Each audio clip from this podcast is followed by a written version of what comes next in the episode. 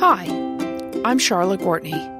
I love learning, and I love learning from others, and I love conversations because they teach me so much. I feel like conversations are disappearing, and I can't let that happen. Let's have conversations again. This podcast is about the conversations I wish we were having.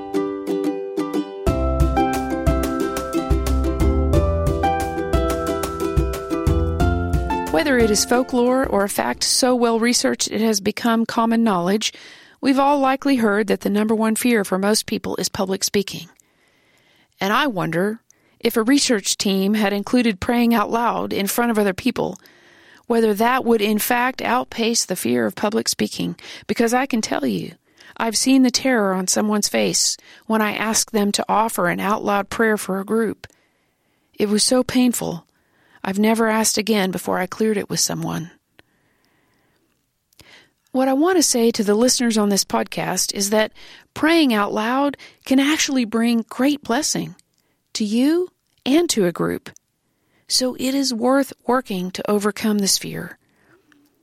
I just wanted to offer a few thoughts to start a conversation about how we pray out loud and how we can do this authentically.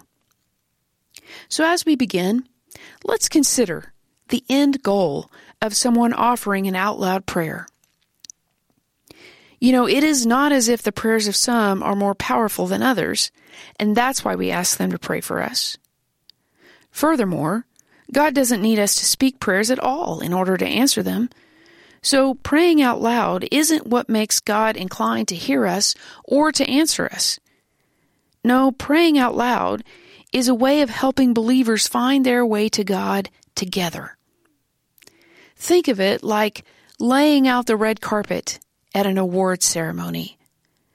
The folks who laid down that carpet are probably on the bottom rung of influence, but their faithfulness to provide the path allows others to walk across it as they arrive for the big night. And when we pray out loud, our job is to create the path and get out of the way. So I want to offer you just a few tips about how best to put the carpet down for folk. First, take a deep breath. Really, take a moment. Take a pause. Try to sense where God would have the group go and what would please God most. Then, second, speak words of gratitude there are always gifts God has given a group that should be acknowledged. Third, if you petition God, ask for the best red carpet you can imagine. What is it that will help folk get to where God is? And ask for that. Fourth, close with an assurance that God will receive credit for whatever happens in your midst. A prayer like that might be just this simple God, thank you for bringing us together. You know what we need to accomplish during the next hour, so direct our focus toward your goals.